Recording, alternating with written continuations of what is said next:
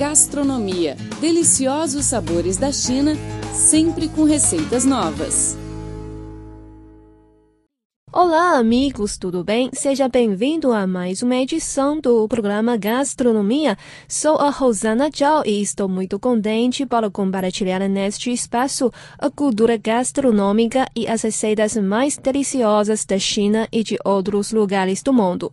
Está ao meu lado no estúdio uma nova amiga brasileira, é Fernanda Wendland. Olá, Fernanda. Olá, Rosana. Olá, ouvintes do programa Gastronomia. Que bom poder participar com vocês deste programa, onde podemos aprender muito sobre o patrimônio gastronômico de diversos países do mundo de uma forma gostosa. A Fernanda, há quanto tempo você está na China? Eu já estou aqui cerca de hum, um ano e meio. Então, qual é a sua impressão sobre a culinária chinesa? Você tem alguns pratos favoritos? Eu confesso que no início tive muita dificuldade para me adaptar aos sabores da culinária chinesa, mas aos poucos o meu paladar foi se adaptando. O prato que eu mais gosto e que eu mais peço é o frango xadrez, que é conhecido aqui na China como o gaobaojiji. Gongbaojiding. Gongbaojiji. É gongbaojiji ou gaobaojiji? Gongbaojiding. Go gongbaojiding. É isso? É, é, um pouco complicada essa tradução, mas o que eu mais gosto é o gombaldidim, conhecido então no Brasil como frango xadrez. Eu adoro também aquela saladinha de espinafre fria que vem com amendoim. E lógico que sempre que possível eu como o famoso pato laqueado de Pequim. É que legal, eu também gosto muito do frango xadrez. Então vamos ouvir uma pequena entrevista com três amigos brasileiros da Fernanda. Eles são Glória, Bernardo e Mariana. Eles vão falar um pouco sobre os pratos preferidos que eles já experimentaram aqui na China. Oi, meu nome é Cláudia, eu tô aqui na China há duas semanas já como turista. E o que eu posso falar em relação à, à gastronomia é que eu me surpreendi positivamente. Achei tudo uma delícia. Eu vim com receio da questão da limpeza, das cozinhas, dos temperos muito diferentes, mas tudo que eu pedi eu gostei. Principalmente do aquela saladinha gelada de espinafre com amendoim. Ela eu gostei tanto que eu pedi várias vezes, vários momentos. Outra coisa que eu adorei e vou adquirir como hábito na minha vida é a hot water antes das refeições. Achei muito gostoso e eu tava com tosse nesse período do turismo, então já adquiri esse hábito e provavelmente vai continuar com ele no Brasil. Sobre o que eu não gostei é que quando eu pedi alguma coisa pimentada, vinha muito pimentada. Então, é, a partir da metade do, da minha estadia aqui, eu comecei a passar a pedir sem pimenta. Qualquer prato que eu pedia vinha sem pimenta. E é, outra coisa que eu adorei e que vou também adquirir como hábito é pedir o dumpling, frito ou cozido, porque todos que eu experimentei, os recheios eram deliciosos. Oi, meu nome é Bernard e eu moro aqui na China já faz um ano e meio e comida chinesa para mim eu acho que faz parte do meu dia a dia. Eu trabalho segunda a sexta quase todo dia é, na hora do almoço tenho a oportunidade de comer comida chinesa e, e, eu gosto bastante. Eu como bastante macarrão, tem esses dumplings com recheados de, de, de, carne, de verduras, eu acho bastante saborosos. E também tenho o costume de vez em quando de comer o famoso pato da China, né? Então, o pato de Pequim, que é uma delícia. Eu sempre vou com minha família. E tem comidas também que eu já tentei. Fui outro dia para Chongqing. Tem o tal famoso hot pot, que bem apimentado. Essa foi uma experiência interessante. Não digo que muito saborosa, mas também de outras regiões, como de Sanya ou de Xi'an, onde o hot pot é bem gostoso também, que é o tipo de um fondue, né? Uma, uma é, comida é, fervida, é, colocada dentro de um pote, de, um, de uma água fervendo isso também bem, bem gostoso. Eu sou estudante aqui na China e moro aqui há quase dois anos. E o que mais gosto de comer é o pato de Pequim. Eu adoro aquela panqueca que vem junto para enrolar o pato e principalmente os acompanhamentos. E o que mais gosto é o melão, mas não tem em todo restaurante chinês. E outra coisa que eu gosto de pedir também é o mifan, que é o arroz chinês e que é bem diferente do arroz brasileiro. E esses são meus pratos prediletos aqui na China. E os três amigos brasileiros gostam muito do pato laqueado de Beijing, raviolis e o hot pot fondue. E eles mencionaram muitas vezes na entrevista. De fato, a China é um país de território imenso e de grande diversidade cultural. As pessoas de regiões diferentes têm seus próprios hábitos alimentares e pratos favoritos distintos. Por exemplo, no norte da China, os habitantes preferem os pratos com sabor salgado e já no sul, pelo contrário, não costumam adicionar muito sal nas comidas.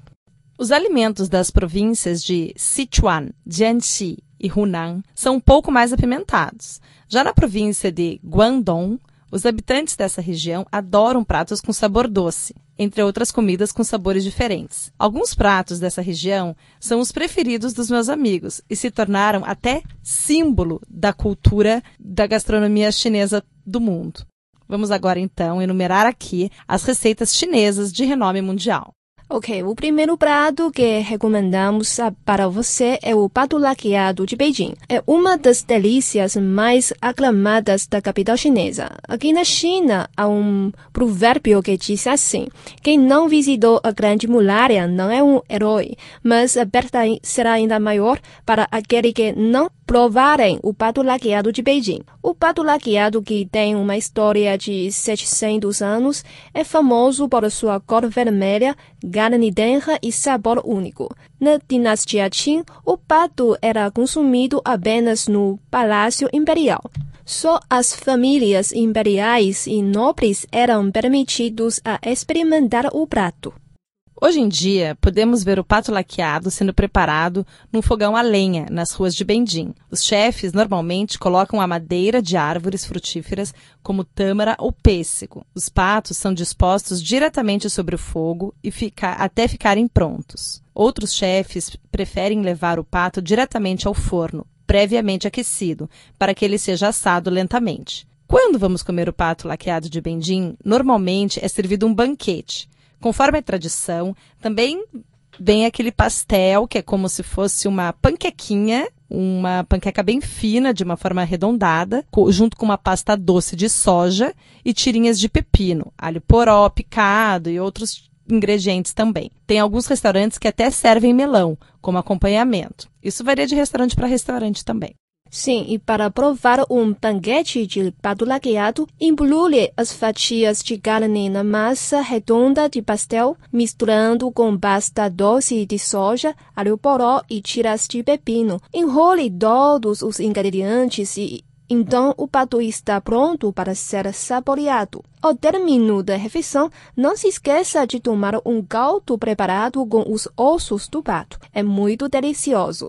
É, mas sabe que esse caldo de pato eu ainda nunca experimentei, não tive a coragem de experimentar.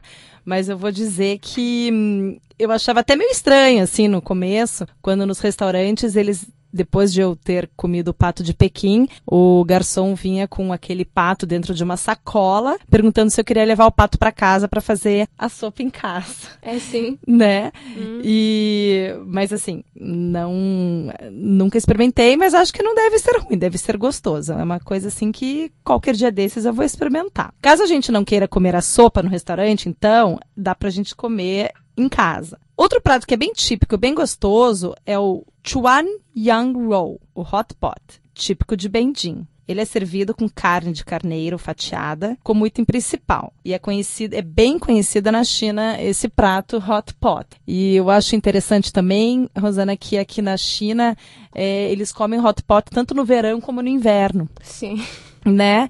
É. Apesar de ser uma comida quente, né? Sim. Eles comem em, em qualquer estação do ano. O que a gente também pode. O hot pot também é servido com a carne de carneiro, mas também pode ser a carne de boi ou até frutos do mar. E a história do hot pot já vem de há mais de quase dois mil anos. Inicialmente era popular apenas em regiões frias no norte do país. Mas com o progresso das técnicas de gastronomia, foram surgindo cada vez mais estilos de hot pot, que foi gradualmente aceito por pessoas em toda a China. E o hot pot diversifica-se de região para região. E o de Sichuan, sudoeste da China, é bem picante e quietinho, deixando o sabor forte na boca e mesmo após a refeição.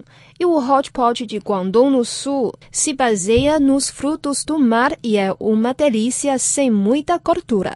É, esse hot pot de frutos do mar foi assim o meu preferido até hoje. Eu comi um hot pot de frutos do mar com caldo de coco e foi assim divino, insânia. Então eu recomendo se alguém tiver a oportunidade de comer o hot pot de frutos do mar com o caldo de água de coco, é assim muito gostoso. Mas o mais conhecido são os hot pots de Hangzhou, que usa o presunto, o frango como ingrediente do caldo. Esses são os ingredientes para o hot pot, outro tipo de hot pot. O de Hubei, que é um outro tipo de hot pot, é, usa-se animais de caça. E o hot pot do Nordeste, que junta carnes de porco com chucrute, é um outro tipo, ou seja, existem vários tipos de hotpot aqui na China e ele é considerado para os chineses uma brisa de primavera no rigoroso inverno nas mesas dos jantares dos chineses. Ou seja, eles chamam, eles consideram que o hotpot é uma brisa de primavera. Isso é muito interessante, né, Rosana? Sim. Você tem o costume de comer hotpot? Sim, gosto muito, especialmente no inverno. No inverno, hum. né? Você come assim toda semana? É uma coisa Não, semanal? Um, mais ou menos duas ou três vezes por mês. Ah, tá. Então é uma coisa já bem, né? Eu gostaria de ter esse hábito de comer o hot pot. Mas quem sabe, né? Um dia eu tenho esse hábito. Porque quando eu como o hot pot, eu quero comer tudo. Eu quero carne, quero legume, quero frutos do mar, então eu pedi muito. então come muito. eu acho que o meu próximo hot pot eu vou comer assim também, Rosana. Eu vou pedir tudo que eu tenho direito. Sim, também macarrão. Acompanha com hot pot também, é muito saboroso. É, o macarrão, macarrão. também, né? Uhum. E muitas verduras, né? Sim. Muito tipo de verdura aqui na China tem e que a gente... Existem alguns restaurantes que, não sei se em todos, tem até um buffet de verdura uhum. que você pode pegar ah, para colocar no hot pot ao invés de, de vir a, aquela verdura já pronta na mesa, né? É, sim. É muito interessante o hot pot. Então, o hot pot aproveita o caldo para cozinhar cozinhar os ingredientes, demonstrando a ideia antiga de vencer a dureza através da suavidade, e recebe todo tipo de ingredientes conforme o gosto das pessoas, como, por exemplo, carne, marisco, legumes, diversos temperos do norte ou do sul da China. É uma comida que reflete o conceito tradicional de beneficiar a todos. A junção de todos esses ingredientes, da carne, dos legumes, é uma é essa combinação que faz a harmonia do hot pot, essa harmonia de misturas. E o hot pot, ele é servido ao mesmo tempo por todos numa mesa redonda, ou seja, é uma mesa que todos sentam em volta e compartilham a comida ao mesmo tempo. À medida que o hot pot foi evoluindo, surgiram na China as indústrias que, que começaram a fornecer ao mercado todos os tipos de produto necessários para um bom hot pot. Isso formou uma cadeia produtiva no país. Outra delícia de Beijing é a carne assada, se chama zhizi em chinês, e conta com uma longa história. Um restaurante mais conhecido da cidade é o Wan, que teve origem no reinado do imperador Kangxi na dinastia Qing há 300 anos. O zhizi é uma grelha com faixinhas de ferro em forma redonda. É, então, assim, para os ouvintes que estão procurando um restaurante de hot pot, né? Uhum. Essa fica a dica. Saindo do hot pot, entrando na era dos doces, existe um doce que é o tanghulu. Tanghulu. Tanghulu. É bom porque a Rosana ela corrige a minha pronúncia. Eu acho isso ótimo. porque assim eu vou aprendendo também. Tanghulu é um doce típico do inverno no norte da China, especialmente aqui em Beijing. Ele é feito com acerola mergulhada em calda de açúcar perfurada com os espetinhos de bambu. Depois que essa calda fica seca ela, e ela fica com uma cor assim meio transparente, meio cristalina, assim, formando um revestimento gelado em torno das acerolas. Por causa disso, é que esse doce se chama Bintang Hulu, já que Bing significa gelo em chinês. Tang Hulu tem sabor doce e azedo, que agrada tanto as crianças quanto os idosos, e eu adoro também, é outra coisa que eu recomendo.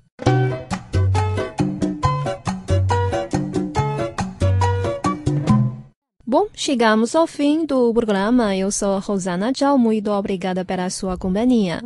E eu sou Fernanda Wendland. Obrigado também pelo carinho e pela audiência. Voltamos na próxima semana com mais informações interessantes sobre a cultura gastronômica chinesa e receitas deliciosas. Não percam. Abraços. Tchau, tchau. Tsai Tchau, tchau.